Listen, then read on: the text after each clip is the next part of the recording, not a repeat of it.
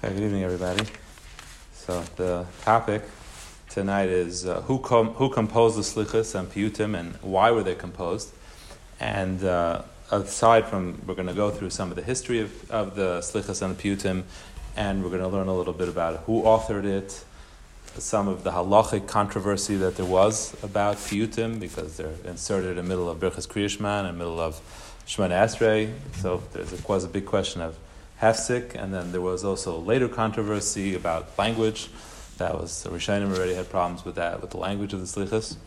And also, um, more in common era, there was uh, controversy about about uh, you know the reform and other different various movements in Judaism wanted to remove piyutim and slichas, and oftentimes they chapped on to the various different machlokes as their reason why they wanted to drop the piyutim and the slichas, even though that wasn't the real reason. But besides all that history that we'll talk about, we also are going to go into what we accomplished by saying piyutim. What's uh, when we see the sources, we'll see how much is how important they are and how much they accomplish when we say them, how much we accomplish in davening and in shemayim.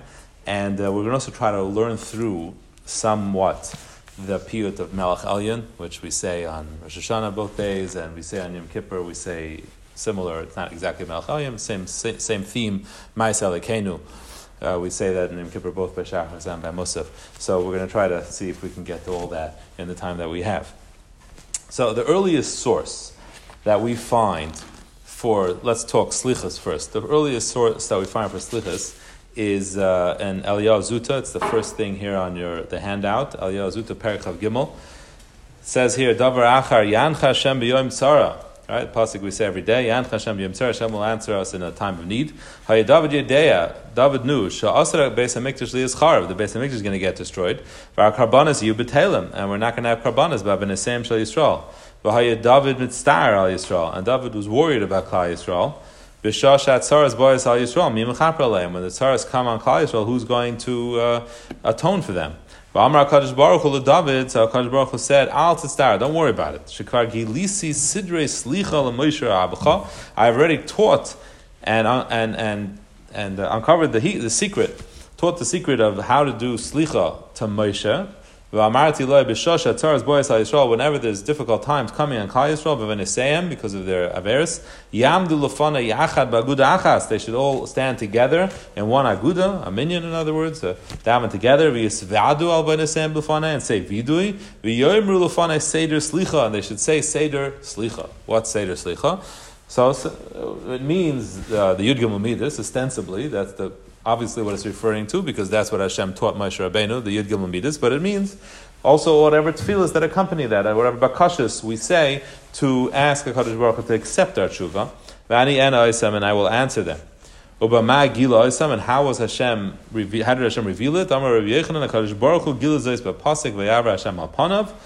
Malamish Yor Kadosh Baruch Hu Rafal Hashem, so to speak, Kiviyachol came down from Shemayim Shaloi Kishliach Tzibur, and he acted as a Shliach Tzibur. Shemisatev Betalisa, he put on a talis Va'irul Teva, and he went in front of the Amud V'gilul Moshe Siddur Slicha, and through that taught Moshe Rabbeinu Slicha. So the concept of having Slichas is a concept that has a source back to David HaMelech or Medrash, in other words. So the concept is a very, very, very old concept to, to, to do that. And uh, it's mentioned other than this uh, medrash, it's mentioned by the Ga'inim already in many places. It was clearly in practice already in the time of the Ga'inim, which was the time that was immediately after the time of the Gemara. And it uh, seems clear that if it was already in wide pre- widespread practice in the time of the Ga'inim, that means it was already being done in the time of the Gemara as well. That's, it had at least whether it was widespread, whether everybody did it, but the concept was already in place in the time of the Gemara. It's mentioned, uh, Tzedek Gain, Rav Amram Gain mentions it, but they mostly talk about during Aseres Yimei Tshuva. That was more when the original takana of slichas was. But even in the Gainim already, it's mentioned the idea of saying slichas starting from Rosh El. And the idea of starting slichas from Rosh Chodesh is because that's when Moshe Rabbeinu went up to get the Luchas Shniyas, which is after when Hashem says Salach. So they have the whole 40 days of slichas. Eventually that developed into Minig Sfarad and Minig Ashkenaz. And during the Gainic period, it wasn't really that split hadn't really happened yet. There wasn't really Ashkenazim and Sfardim. They hadn't really spread out into the different areas of the world. But the two minhagim existed. They existed in, in Bavel, in the, in the yeshivas in Bavel. There were some yeshivas that did all 40 days, and there were some yeshivas that did uh, just just uh, Saras Mechuva, and then later on they added a few days before Rosh Hashanah. So those those minhagim have a very very early source. If you take a look at the Rambam here, the Rambam in Hilchas Tshuva, uh, it says famous Ram, beginning of the famous Rambam, even though Tkiya Shaifer and Rosh Hashanah is Gzeres HaKasav, Remez Yesh Boy, but there's a Remez, a hint, Klaimar Uru Yushenim Mishinaschem, all sleeping people wake up from your sleep, v'nirdamim, and slumbering people, akitzu mitir damaschem, wake up from your slumber, v'chipsu b'maseichem, and look through your, your deeds, v'chizru b'tshuva, and do tshuva v'zichru b'rachem, and remember Hashem. And he says some more things, and then he says, b'nei inyan zeh, because of this, nagu kol beis Yisrael laharbois b'tzedakah, uv'maisim toivim, all, all of Klal Yisrael are noig to be marbe and tzedakah, ma'asim tayvim, v'lasik b'mitzvahs, v'rosh Hashanah Yom Kippurim to be isaac and mitzvahs from Rosh Hashanah to Yom Kippurim, the Seres yes, and Mikol Hashanah more than we do the rest of the year. V'nagu kulam lakum b'layla, and everybody has a minig to get up at night, Baseres Yamam Elu during these ten days will spal the bate knesias b'divrei tachnunim to daven in shuls say divrei tachnunim and of uh, humility of, uh, of humility actually until it becomes uh, day. So this also is an important point that it, it, used to be the universal minig of saying slichus was say it at night. The last Ashmura Salayla. Um, it's uh, in my, my father's shul and other shuls, they still have the minig that at least the first night of slichas and on Arab Rosh Hashanah slichas, they say it dafka the five o'clock in the morning when it's still nighttime and they go until the, till daybreak, and then they daven shachris. So there's the, the, the original hakpada was to say slichas specifically during that time, to say during the end of the night when it reaches it's the biggest man rachamim, the big, biggest ace rotten, and that's what the Rambam says. That was everybody's minig. The Rambam is saying everybody had that minig to get up at night and to to daven at least during that seres tshuva. So that was that's that's how early we find at least this, this as far as slichas is concerned. The minig that we have to begin before Rosh Hashanah is an Ashkenazic minig, and that developed a little later. The first source we find for that, to start before Rosh Hashanah, is Machzer Vitri, which was Rashi's Talmud. So that started in the early Rishonim, the concept of adding days before Rosh Hashanah, which we spoke already about Shabbos, that they added it because either beaker of Karban, different svaras, why it was important to already start waking ourselves up a little bit before Rosh Hashanah, not just wait for the rush. Fine. Now, those are those are slichas. The slichas, as we have it, are composed of piyutim and then your gimel midas. Piyutim are the slichas that we say. Those are all piyutim. Those are written by the people that were the paitanim. The word is, I, I imagine, poet. Same same word, same shirish. It's, it's, a form of poetry. So uh, it's a Greek word. So I don't know that, that, that works in Greek, but whatever it is, the the the slichas are, are piyutim, plus we say vidui, and we say yugam which is the, what the Torah prescribes. Now, actual piyutim, which are the things that we insert in the middle of Birchas Kriyashman, the things that are inserted in Shemana Esrei, those might have a makar as early as the Mishnah, as we'll soon see. It's very fascinating that piyutim themselves, that you know the, the extra shvachim and tehillas that we say, have perhaps a very very early makar. So the, the way we learn a lot about the source of the piyutim is because the Rishonim had a very big machlekes about it. There was a very, very big controversy in the Rishonim. Should you say piyutim or should you not say piyutim? Many Rishonim were very opposed to saying piyutim because it's a hefsik. What sort of business is this? Adding on to the brachas of Chazal. Birchas Kriyash we have a rule, called Hamishana Mimad Be'er Shetav Chacham Brachas is uh, you're not yaitza. You can't change the nusach the Chazal or Misakin. So how could you add something to a Birchas Krishma? How could you add something in the middle of Shemana Esrei? They're very opposed to it. Now they also acknowledge the fact that they have a very, very early source. And Lazar uh, Kalir, who composed the lion's share of Piyutim, he certainly predated all the Rishainim, and he predated the Ga'inim. And then it's interesting, like some historians say, he's the most uh, prevalent figure in our davening and the most unknown. it's like no one knows exactly who he was, even though he played such a huge role in our tefillas. He wrote most of the kinnis of Tisha. He wrote all the piyotzris, all the piyutim. Men, you know, what we say in Rosh Hashanah, like a lot of our davening comes from him. We don't even know who he is. Rabbeinu Tam, we'll see, he, quote, he holds he was Rabbi Lazar Reb Shimon, Reb Shimon Yochai's son. The, the, the Rabbi Lazar Reb Shimon that was in the cave with him. That's who Rabbi Lazar Chalir is. That, that means Putim date back to the Mishnah. The Rashba says that it's Rabbi Lazar ben Arach, Talmud of Rabbi Yechanan and Zakkai. So there's, there's a lot of uh, you know, confusion exactly who he was. Some say he was later, but even if he was later, he was still very, very early. And it seems most most agree also that Rabbi Kalir was during a time that it was Eretz Yisrael when they still do kid, Kiddush al Hariyah. They still did the Kiddush Levana with uh, with uh, the Kiddush Chaydish with Bezdins. That's why his Yitzris were all written for only one day Yantiv. So there is uh, the assumption was that he's definitely very, very, very early. So the the Piyutim existed, but they were very, very opposed to them.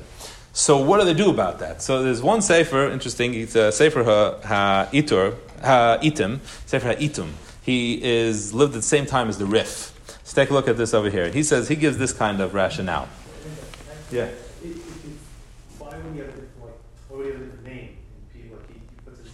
Hakalir. So there's a lot of discussion about that. I want to get into that. But so they, they say it has to do with the fact how he was zeicha to compose these piyutim. The kalir, it's an interesting story. I'm just going to leave it. But it's, it's, a cookie or something, something Kabbalistic. Somehow it had to do with how he was zeicha to write these piyutim. Maybe it was his rebbe. So that's why he refers himself that way when it comes to piyutim. Yeah, that's a valid question.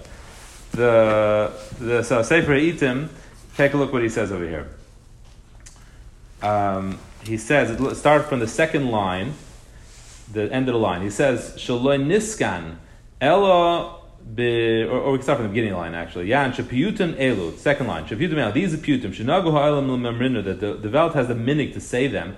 Chazilon ravusa my Rebbeim taught me, Sha'amru, Shaloi Niskan Ela B'Shas HaShmad B'Luchud. You want to know when these piyutim were originally composed? It was Shas HaShmad. There was decrees on Klal Yisrael. There was a gezerah against learning Torah. The,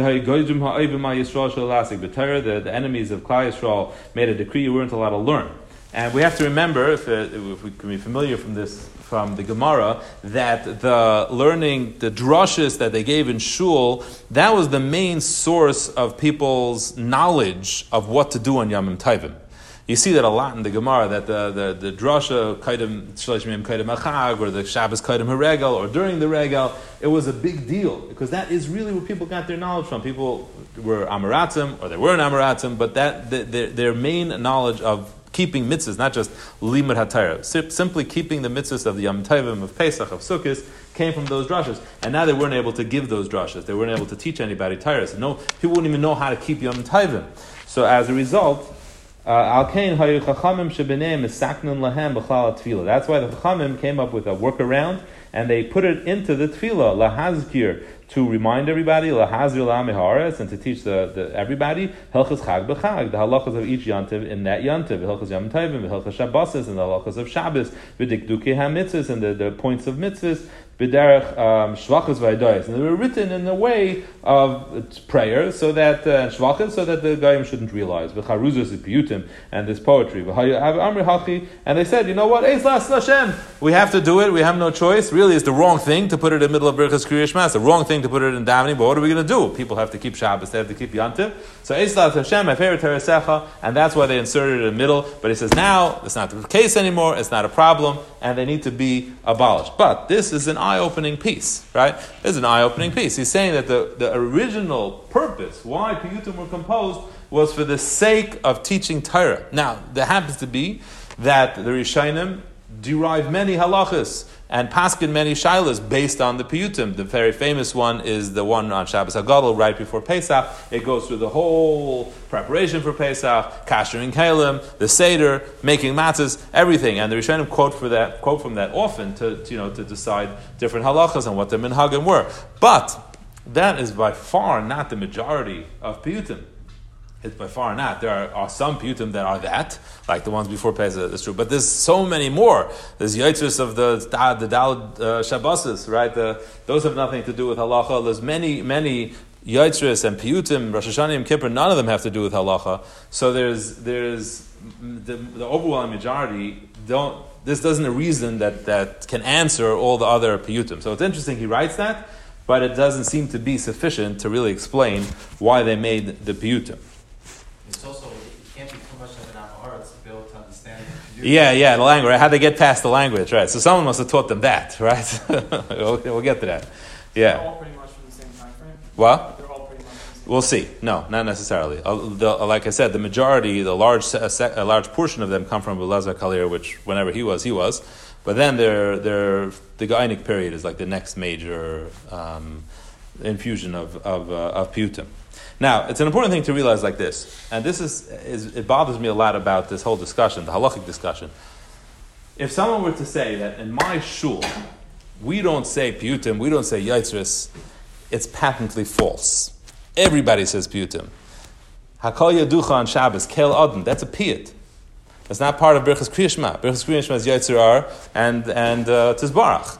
It's a piyut. It was added. It was a piyut. And it's actually very strange, and I've been looking around to try to find someone to ask this question because the Sfaradim and Shulchat Halachah is a machlokes Mechaber and Ramah. That's what it ends up being. In Simon Samaches, Mechaber says you don't say Piyutim in the middle of Kriyashma. You don't say Piyutim in the middle of Shemon Esrei. So Sfaradim don't say Piyutim. They don't say Yitzris because the Mechaber Paskins like these Rishonim that it's a hefsek. The Ramah says no. Many Ashkenaz is as you say. But everybody says uh, everybody says Akal Yeducha. Everybody says Olam.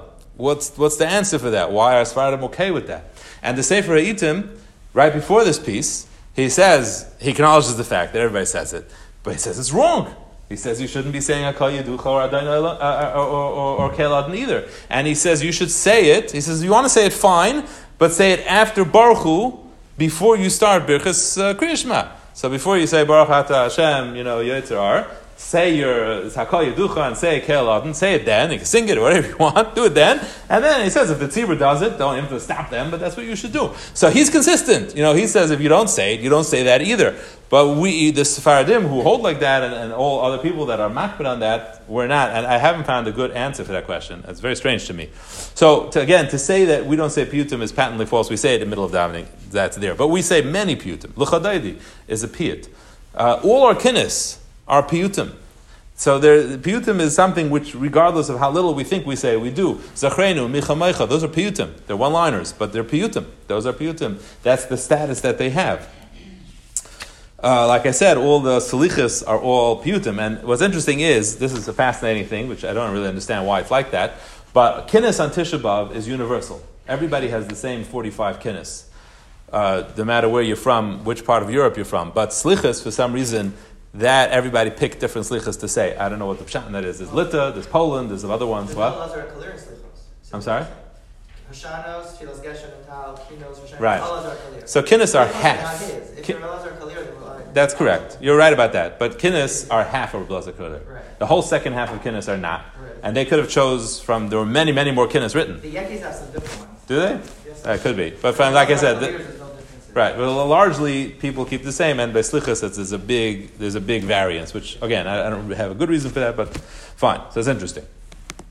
Uh, Sfaradim, as we know, have only one set of slichas. They say the same slicha day after day, every day of El throughout Rosh, Hashanah and Kippur and uh, Seres Mechuva. And the reason why the Sfaradim are different is is uh, largely because they adopted what we're going to see soon, the Ibn Ezra's issue with Yitzris. Ibn, Ibn Ezra, we'll see, had a very big issue with the Yitzris and the Slichas.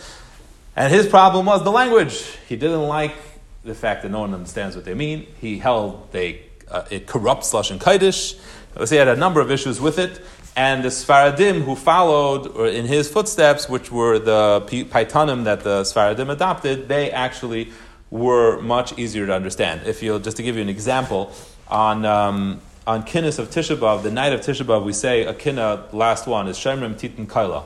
It's a Haliva and uh, a Hala, one's referring to Yerushalayim, one's referring to the rest of Eretz Yisrael, and it's very easy to understand. That Kinna was written by Rosh- Rav um, Ibn Gvirol, who wrote one of the Shabbos Miras, I forgot which one.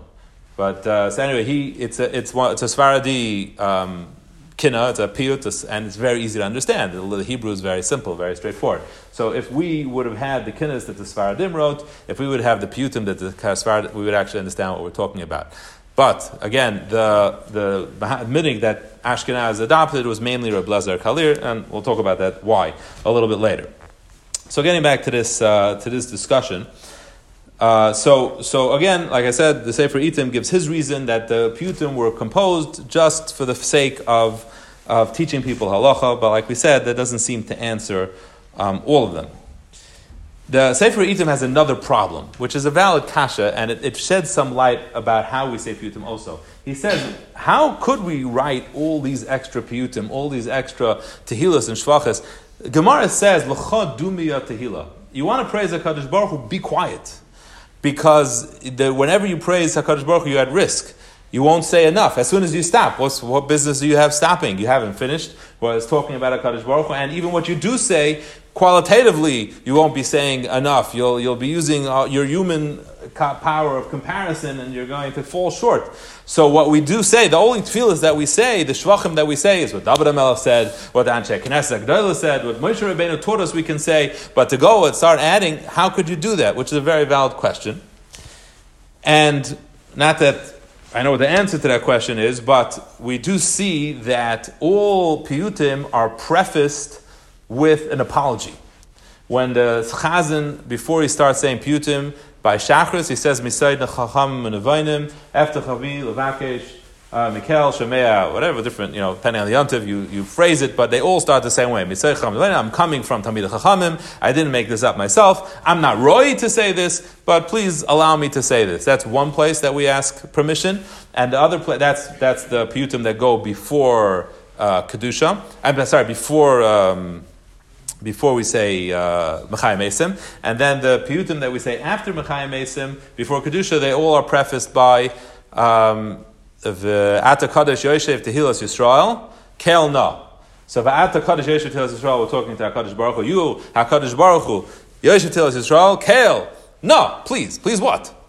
So that's the, the, the Mefarshim explain the same thing. We're asking him, please give us permission to be able to say piyutim and insert it in the middle of Shemon Esrei before Kedusha, we have to ask permission. So it seems that the concept is there, so to, to acknowledge the fact that really it's, uh, it's questionable to be able to do such a thing, but we're asking permission, we're asking Mechila from HaKadosh Baruch Hu, so to speak, to let us do this. so why is it that Chazal added piyutim? What's, if the reason of the Sefer Itim is not sufficient, so what was the reason for it? So truth is, Simply, Zmiris on Shabbos are also piyutim. Why do we sing Zmiris on Shabbos? Right? So th- no one has that question, right? Because that's what gives the beauty to Shabbos. We sing Zmiris on Shabbos, the words are ma'aras, the words are beautiful, the words transmit to us what the Kedusha Shabbos is all about, what the value of Klal Yisrael is, Kadosh Baruch Hu relationship, every, everything, what we really feel about Shabbos, we communicate through the Zmirs. We sing Zmirs, you don't have to sing Zmirs, Zmirs could be said too. They're, they're beautiful piyutim, that's what they are. And there's no question that was really the concept of why the piyutim were added in, in tefillah as well. There's Zmiris. We're saying Zmiris of Rosh Hashanah, Zmiris of Yom Kippur, Zmiris of Shalosh Regalim when we say them in middle of davening. And this, I'm not making this up. Uh, the Shibbolei Haleket, who is a Rishon and goes through this discussion at length, and he's the one who brings a lot of the sources we have from the Rishonim. He brings two midrashim, and both these midrashim I find very, very inspiring. Bechlal about the way we daven on Rosh Hashanah and Yom Kippur. One, one of the midrashim, he says, so that we have in our sheet here. So Shibbolei Haleket is here in the middle. so the medrash. So if I have it here, one second. Yeah, here. It's the second, the second paragraph. Uh, that starts with a v'chein kasav achi Reb Binyamin she'ein lanu l'mayit b'kroivas piyutim. My brother said we shouldn't be memayit in the kroivas and the piyutim. Umetzinu. Sha'akadosh Baruch Hu chafetz b'tfilas and she'yisrael. Kadosh Baruch Hu wants these tefillas. Damrina b'breishis rabba. The Medrash says Reb Shmuel bar Chia bar Yudin Amar. I'll call kilos v'kilos on every praise she'yisrael mishapchen Hakadosh Baruch Hu that Klal Yisrael praise Hakadosh Baruch Hu mashresh chinasa alehen he that causes Hashroyas Hashchina Shenemar Va'ata Kadosh Yoshev Tehillas Yisrael. There's an aspect of Shechina, there's an aspect of Hashroyas Hashchina that only comes with Tehillas Yisrael, that only comes when, when Klal Yisrael and Mishabech HaKadosh Baruch Hu. We can bring Shechina in many different ways, but this is one way that works. You say praise to HaKadosh Baruch Hu, you cause Hashroyas Hashchina. And when we're davening on Rosh Hashanah and Yom Kippur, the key that we need to to, to have slicha, to have kapara, that our tefillah should be in niskabel, is we need to bring the shechina down. We need, to, we need to have the presence of the shechina. It's kind of, you understand it, and it, the, the Ramchal kind of explains it this way in, um, in uh, Da'as Tevunos, that uh, there, there's, there's, you know, there's interruptions. It's a, it's a long way from here till Shemayim to get our tefillas up there. And it works a lot better if we get the Shekhinah down here. if we can have Ashoyas Shekhinah, then that, that allows us to have that connection with HaKadosh Baruch Hu, and we can be mispal to HaKadosh Baruch Hu right here. So that's one thing that we accomplish when we say piyutim and we say these shvachas, these praises to HaKadosh Baruch Hu, regardless if we understand exactly what we're saying. If we understand what we're saying, if we take the trouble to learn it, if we take the trouble to internalize it, obviously we'll gain tremendously. But no matter how little we understand, we understand what we're doing. We understand we're saying praises to Kadosh Baruch Hu. We say Melech Elyon, even if we don't can't translate every word, we know we're talking about how much, how great Hakadosh Baruch Hu is, how amazing, and how, how his presence and how his power and his strength, and you know, so that we know what we're talking about, even if we can't translate the words. And that's the, that's the power of these, uh, of these shvachas, of these, of these praises. And then he brings down another medrash, which I, for some reason, didn't put on this sheet, but I'll just quote it to you. He says the second medrash says like this. It's actually a famous medrash. It's Masechtas Megillah, but it's changed slightly. He says Umas ha'olam at the the the nations of the world they have holidays. Heim oichlim v'shoisim upaychazin. They eat and they drink and they waste time. V'nechnasim tiatroyas and they go to their theaters ubebate karkasayas and their stadiums. Umachisin and they do things that anger you. Al Yisrael Yisrael taivim. You give them yam taivim. V'heim oichlim v'shoisim. They eat and they drink. Nechnasim midrashas. They go into shul and to, to base and and to bate midrashas. And they're marabim tefillah and they're marabim karbanis. What is the marabim tefillah? Right? Our tefillas on Yantav are shorter actually. The marabim tefillas are these piyutim. That's what the Shibbolei Haleket says. So it's mamish the same concept as me. This is really the Gemara and Megillah that we're familiar with says that they say zmiris. They say sing. They say eat a Suda Shabbos and he sings Miris, and he's this way. He has the medrash. It takes it a step further, and it refers to the piyutim that we say, which I, am saying the same concept. We say them the same way we say zmiris. It's what helps us relate to the beauty of the day. It helps us relate to the kedusha of what Yom Tovim are and what and what uh, Rosh Hashanah and Yom Kippur are about. That's that's the way the Shibbolei Haleket explains it.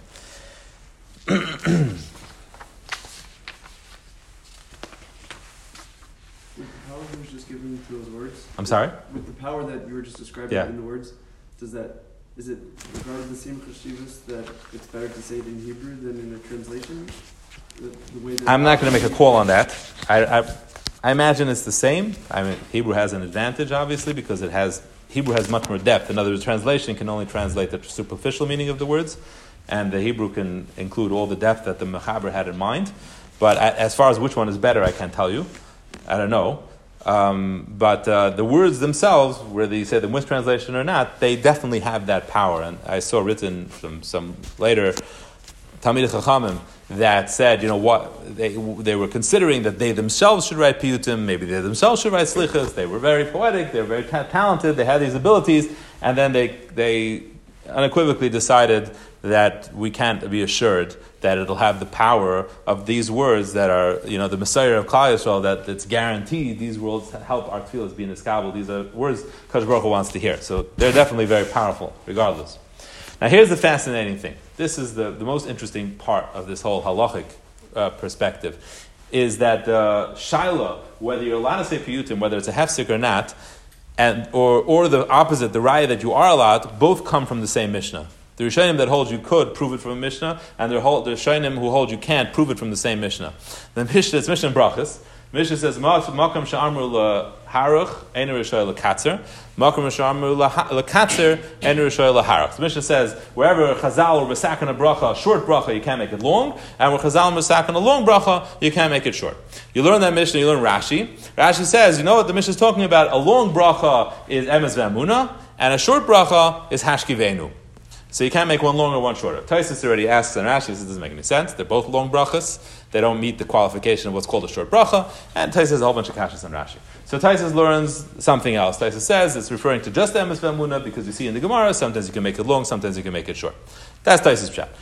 So Shibbolei Haleket brings down from Rabbeinu Gershom, from Rabbeinu Tam, that they said no. They said they bring down Rashi. They disagree with Rashi. They said that's not what the Mishnah means. The Mishnah means piyutim. Makom shamar laharach means where they were in misakim piyutim. And Rishon Lakatzi can't skip the piyutim. And makom shamar lakatzi where they weren't misakim piyutim, you can't add them. So that's the way the the the Rebbeinu Tam and Rebbeinu Gershom explained this Mishnah. They said the Mishnah is gufa telling you that you're allowed to make piyutim and you can't even you can't even remove them if they're there. And um, and, and, you know, it turns out then that not only is piyutim have early sources, the Mishnah is telling you to say them, and it's it's that old. It was already said in the time of the Mishnah, which is fascinating. The Paiskim who hold you're not allowed to say Putim, they say just the opposite. They say they learn the Mishnah like Rashi or like Taisus, and they say on the contrary, Makom Sharmul Katan and Harach. You're not allowed to add Putim to the Berchas Kriyishma because you're being Marach, and it's a Makom Sharmul Katsu. So the, the Machoikis is how to learn this Mishnah, and either you learn it's referring to Putim, or if you don't, then you say the, on the, the contrary, it's telling you you can't add Putim. So that's the, that's the halachic source you'll see in the, the Gra and Shulchan Aruch. That's how the, the this machlekes ended up. Now, what about the same Mishnah that says, you know, you're now also add, there's only three brachas and three Marv, there's only three brachas. Yeah, two, right, one, right, right, right. So what's barach, bar- what about? we don't add any brachas when we add Baruch putim. Hashem Amen, Right. At the end of that, there's bracha at the end. Oh, you mean how was that allowed to be added? That was a much later addition. Yeah. Oh, we, we, we- that's that's we're not adding we're adding to the brachas. You mean? That's right. How are you allowed to do that? Oh, oh, oh I don't know. That's a good question. I don't know. Does music make the Houston better or worse? I'm sorry. Does music make the Houston better or worse? Singing, you mean? No, like actual music. Uh, either. Uh, I don't think it doesn't change anything. Same as it- That doesn't make it more one way or another. Yeah, it's the saying that's the problem. The issue is the talking. If you uh, actually, if you were to play music and not say anything, I don't think Hashem would have an issue. Maybe they might have a shkafic issue, but there wouldn't be a halachic issue. No, I'm saying the idea is to increase the simcha or whatever, is that, does does music make that, push that ball further along, or is it? I don't know. I don't know what they had in mind. You know. yeah. Okay. So now, let's talk a little bit about who authored these piyutim. So we know we said Rabbi Lazar Kalir he authored the lion's share of these piyutim, and that's the question of exactly who he is, as, as we mentioned before. Um, the after after that, during the period of the Gainim, there were a number of paitanim. They lived in Italy, and that's like where the Ashkenaz, most of the Ashkenazic uh, minhagim started from southern Italy and moved on from there. And uh, so you'll find them now, as we're saying slichas. I'm going to mention these names, and you're going to start finding them. One of them was, I believe, we said today, Shlem Habavli. One of the slichas we said today, he authored one of them. So Shlem Habavli was uh, his name was Shlema, and he was not from Bavel, lived in Italy. uh, he was called Bavli, like uh, there are Sfaradim that are called Ashkenazi. You know, if you came from Germany, they called you Ashkenazi, or there's uh, people called Shapira, means they came from the city of Speres. So uh, at some point in his history, he came from Bavel, but he's, he wasn't actually in Bavel. He lived in Italy. So Shlomo Bavli was one, and then there's an Amitai and a Shvatya and another Amitai. So there was Amita, Shvatya, Amitai. So there's Amita ben Shvatya, and sometimes it just says Rabbeinu Amitai. The first Rabbeinu Amitai is famous. The one famous one that you'll recognize of his is we say it by Ne'ilah, and we say it on Yugim on uh, the Thursday before Yom Kippur, is uh, the, the, the, the Slicha that begins Hashem Hashem. Uh, right, and and uh, Midas Harachamim, Elena's which has its own controversy with the language. But the, that that is a very very very uh, heilige. It's a heilige slicha. Say on say it in Ne'ilah, and, and say it on uh, the the last opportunity before Yom Kippur. So he, that was the Rabbeinu Amitai. Then there were some later ones that were t- totally uh, Ashkenazic, like Lamashal. Uh, Agdamis, right? Agdamis is a, uh piyut that was authored by Rav, uh, Rav uh, Meir Shlech Tzibur. Uh, so Sfaradim don't say Agdamis because uh, it was an Ashkenazi that authored it. it was, they, they, didn't even, they didn't even hear of it. So that's, that's why that, that didn't happen. There were, again, there were a number of Sfaradim that wrote Piyutim as well. Like I mentioned, of Shlomo ibn Gavirol, Rav Yehuda Alevi, Rav Moshe ibn Ezra, and Rav Avram ibn Ezra. But those Piyutim, as I said before, are a whole different kind of language, but we do use some of them. Uh, a lot of our, some of our Zmiris also come from the Svardish uh, composers, uh, Dror Yikra, for example, is Dunash ibn, ibn Labrat, that's uh, a Sephardi composer, and so on and so forth. Okay, so as I mentioned before, there was a big controversy about the language. Ibn Ezra had a number of issues with it. It's in actually his Pirush on Kehalas. He has a big arichas, and he's very, very upset about the Putim, and he wants to abolish them. He says mainly he has a whole bunch of issues. Well, with the Kalir, right? I mean, that was the majority of that were written in his time that he had access to. Yeah, so he, he doesn't like the poetry. He doesn't like that no one can understand it. He doesn't like that it twists your tongue when you say it. You can't say it easily. He doesn't like the way it corrupts Lashon Kodesh, according to his opinion. He doesn't like that it combines Lashon Kodesh with Aramaic. He has all kinds of problem with the language, and he says we shouldn't be saying any of them. And he gives an example of a piyut that everybody should say is the vidoy of Reb Nissen Gayin. The vidoy of Reb Nissen Gayin is in the Slichas on Erev Rosh Hashanah. Very, very, very long vidoy. Generally, when we get to that point, we're really going very fast, so we don't necessarily get to say it. But it's a beautiful vidoy, and everybody should, even if you don't say it Erev Rosh Hashanah, uh, find some time to say it before Yom Kippur, because it's taka, it's very inspiring vidoy to say. It's just uh, brings out the heart of what vidoy is about. And that was, he gives his askama to that. He said, look, he was a goyin, look how he writes piyutim, he doesn't write them complicated, he doesn't write them confusing, you can understand every word, you can say every word. So that was what he, he uh, liked. The Ashkenazim did not agree with Ibn Ezra, and they were very sharp about it. The Maharshal was very sharp about it, or Kveger. And so much later, after the Ibn Ezra, he writes, Shar le Mare, Hashem should be Michael him. Uh, he made a mistake. He said this is, uh, he, basically he says, he says, uh, he, he, very sharp that they're Lezek Kalir, it's a lot of Kedusha to his Putim, and we say them as is. What's interesting is a little scary, which because it's hard to understand how, I mean, it's not hard to understand. It's not hard to understand why we don't say Yaitzus anymore, because, you know, they're hard to say. But if you look at the Svarm, a lot of Svarm, a lot of Svarm, an early Svarm too, I don't have time now, but it's, it's here also on this, the handout, uh, the Kabayasha on the bottom. They, and it's brought down in Halacha too, the Bach mentions it, the Maharil mentions it, that if you messed around with the Piyutim, if you changed them, if you omitted them, people died for that. That's what they say. The Bach says that people died for it. The Maharil says his daughter died because he tried to change Piyutim. So there was a lot of chaymer, a lot of stringency given to the Kedusha of this Piyutim. And it's interesting that uh, they were just slowly kind of phased out, especially in yeshivas. So, with exclusion of Yom Neraim, basically the, the, er, er, er, all other Putim were, were mostly phased out. But, okay. One funny minute I just want to mention is the big debate. Apparently, there was a big deal to scream by slichas. There was, people used to scream and scream by slichas. And you find uh, the different Gedalim very upset about it, and other ones uh, supported it. The Chida says you have to stop it, you don't even know what you're screaming about. The Chaim Falaji, another Sfarish Gadol, writes, no, there's a Shar Tza'aka, you can open up those Sha'arim by screaming. In Amsterdam, they made people and put people in Cherem, and they find them if they scream by slichas. Others write that the guy am here, and they make fun of us. It's just interesting. There's like it doesn't exist anymore. This whole concept, but it was it was uh, it was something that was hotly debated at the time. Um, later on, as you know, the reform movement started, then became they started want, they wanted to start you know deleting the Putim for their reasons. If you remember when we on Pesach we talked about Kitnius and we talked about that the first people who tried to abolish the minig of Kitnius was the consistory of Westphalia. Westphalia was in uh, Germany, and its consistory was like this kind of uh, bezdin of different rabbanim, and they came up with all kinds of different takanas. One of them was to abolish Kitnius, and another one was to abolish Piyutim. So, which Piyutim did they want to abolish? So, they wanted to abolish a bunch of Slichas and Piyutim. Why? Their reason given was, first of all, because they have sick, so they went with they want to be chayshish with those Rishayim, so they knock out all the Piyutim. And the Slichas also, they say, so, so many of the Slichas talk about how we're chased by the non Jews and they make our life terrible, but we're living so comfortably with the non Jews, it's not applicable to us anymore. Unfortunately, they didn't know what was coming. living in Germany, but uh, that, that's what they wrote. So they, this was already the, the beginning of the reform. It wasn't really reform because these were all from, from Rabbanim, but they were, had leanings in that direction. And this started it. And then from there, the, the reform picked up the, the, the ball and ran with it, and they said we should abolish uh, the slichas for a different reason, because machnise rachamim.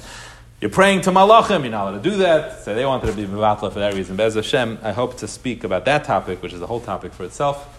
The second, before Matzah Rosh Hashanah, that Menchamar, I hope to address that topic of why or not Machnisa Rachamim and uh, Shalom Aleichem and all the different times we address malachim, why that is or is not an issue.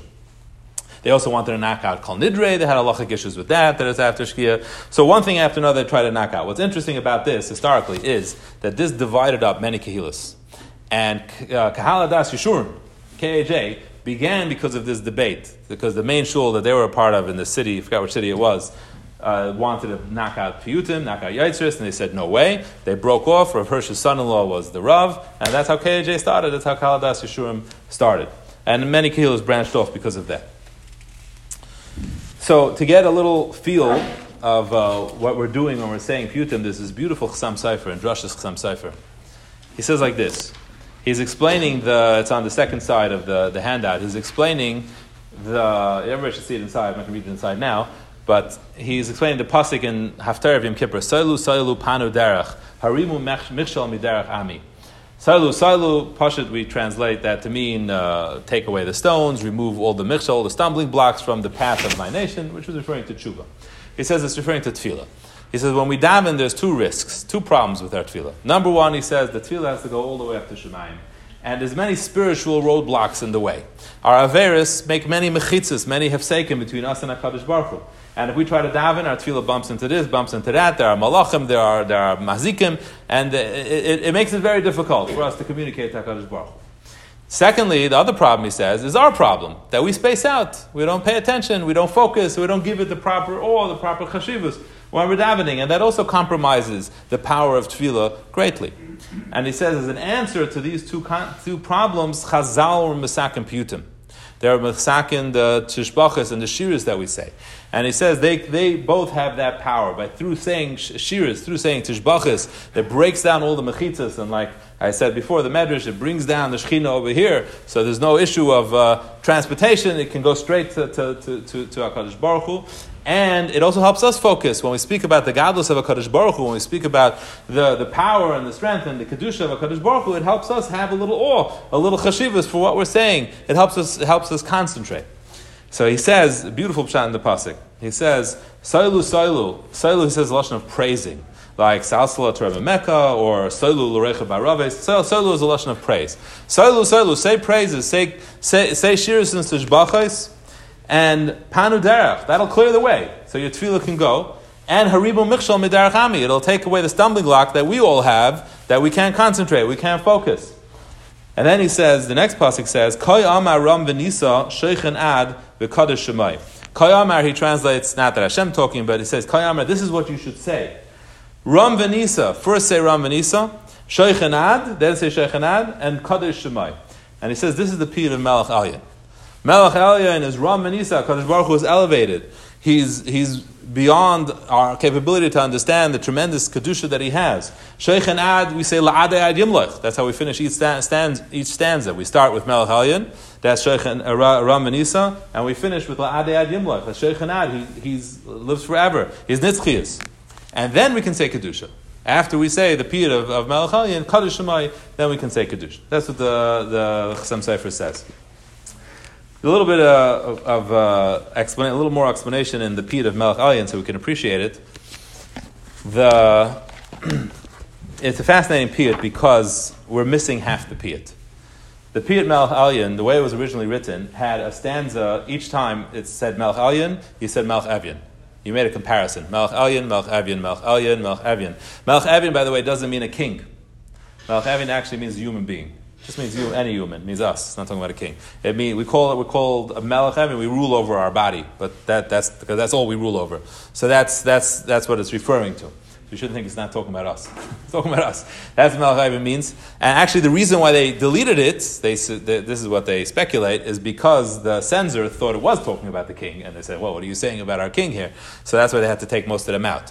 But the way it was written was stanza stanza, and you see it very clearly because if you look at the, the way it's written, it's Aleph Beis Gimel, but it doesn't go Aleph Beis Gimel. It goes Aleph Gimel Hey Zayin.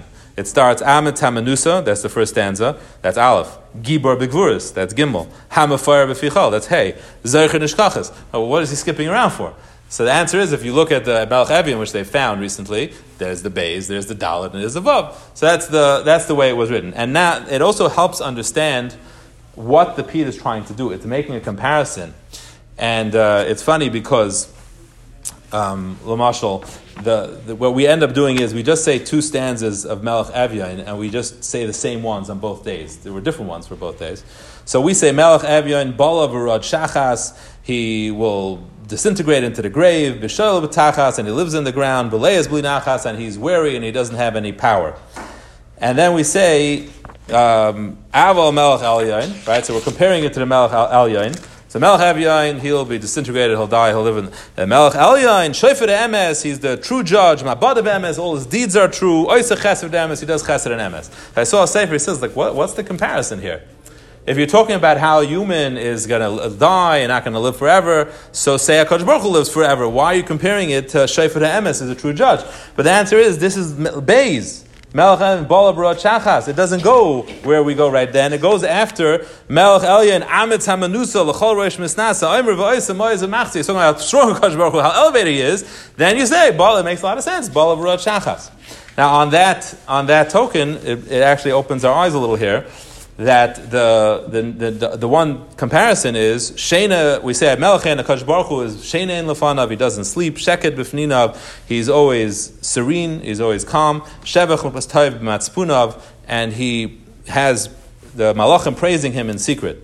And then compare, we compare that to Melech Evia, to a human who's Tnuma to a we sleep, Tardema type of feno, we slumber, Tayu Shefeno, we're surrounded by Tayu. So that, that comparison is interesting. As we're trying to say what's amazing about a Kaddish Baruch is he doesn't sleep. It seems like, you know, it doesn't seem like a major thing. So I saw two pshatim. One pshat is a medrash says that when Bigish Malachi Asharetz, when Adam Rishon was created, they wanted to say Shira. It's a famous medrash, but this is a different medrash that says that when they wanted to say Shira to Adam Rishon, HaKadosh Baruch put him to sleep. And that's how he demonstrated that he's human and that he's not godly. Sleep is echad mi shishim b'misa. It's a form of, uh, of death. It's when we're not productive, we can't do things, and we're, we're, we're limited. So that demonstrate that actually did demonstrate the difference between what a, a, human technically his potential is tremendous, but the sleep is what demonstrated the difference. That's one. Rav Chaim Kanievsky writes, and we'll finish with this, that the when we say sleep, he says the the, the Gemara and Saita is coming to explain when we say Ura Lamasishan Hashem, wake up, Hashem, why are you sleeping? So the Gemara says, Hashem, it doesn't sleep. What do you mean? Why are you sleeping? So the Gemara says that whenever Klal Yisrael suffers and the nations of the world don't suffer, so it looks like Hashem is sleeping. And that's what we mean. Ura Lamasishan Hashem, don't make it look like you're sleeping. And he says that's what we're saying over here. A human, a human sleeps, but you, Kaddish Baruch Hu, you don't sleep you don't sleep. It's, it's the shein ein lefanav. So it's a, it's part of a, the shevach is also a tefillah that we're davening to Hakadosh Baruch Hu to take us out of our suffering.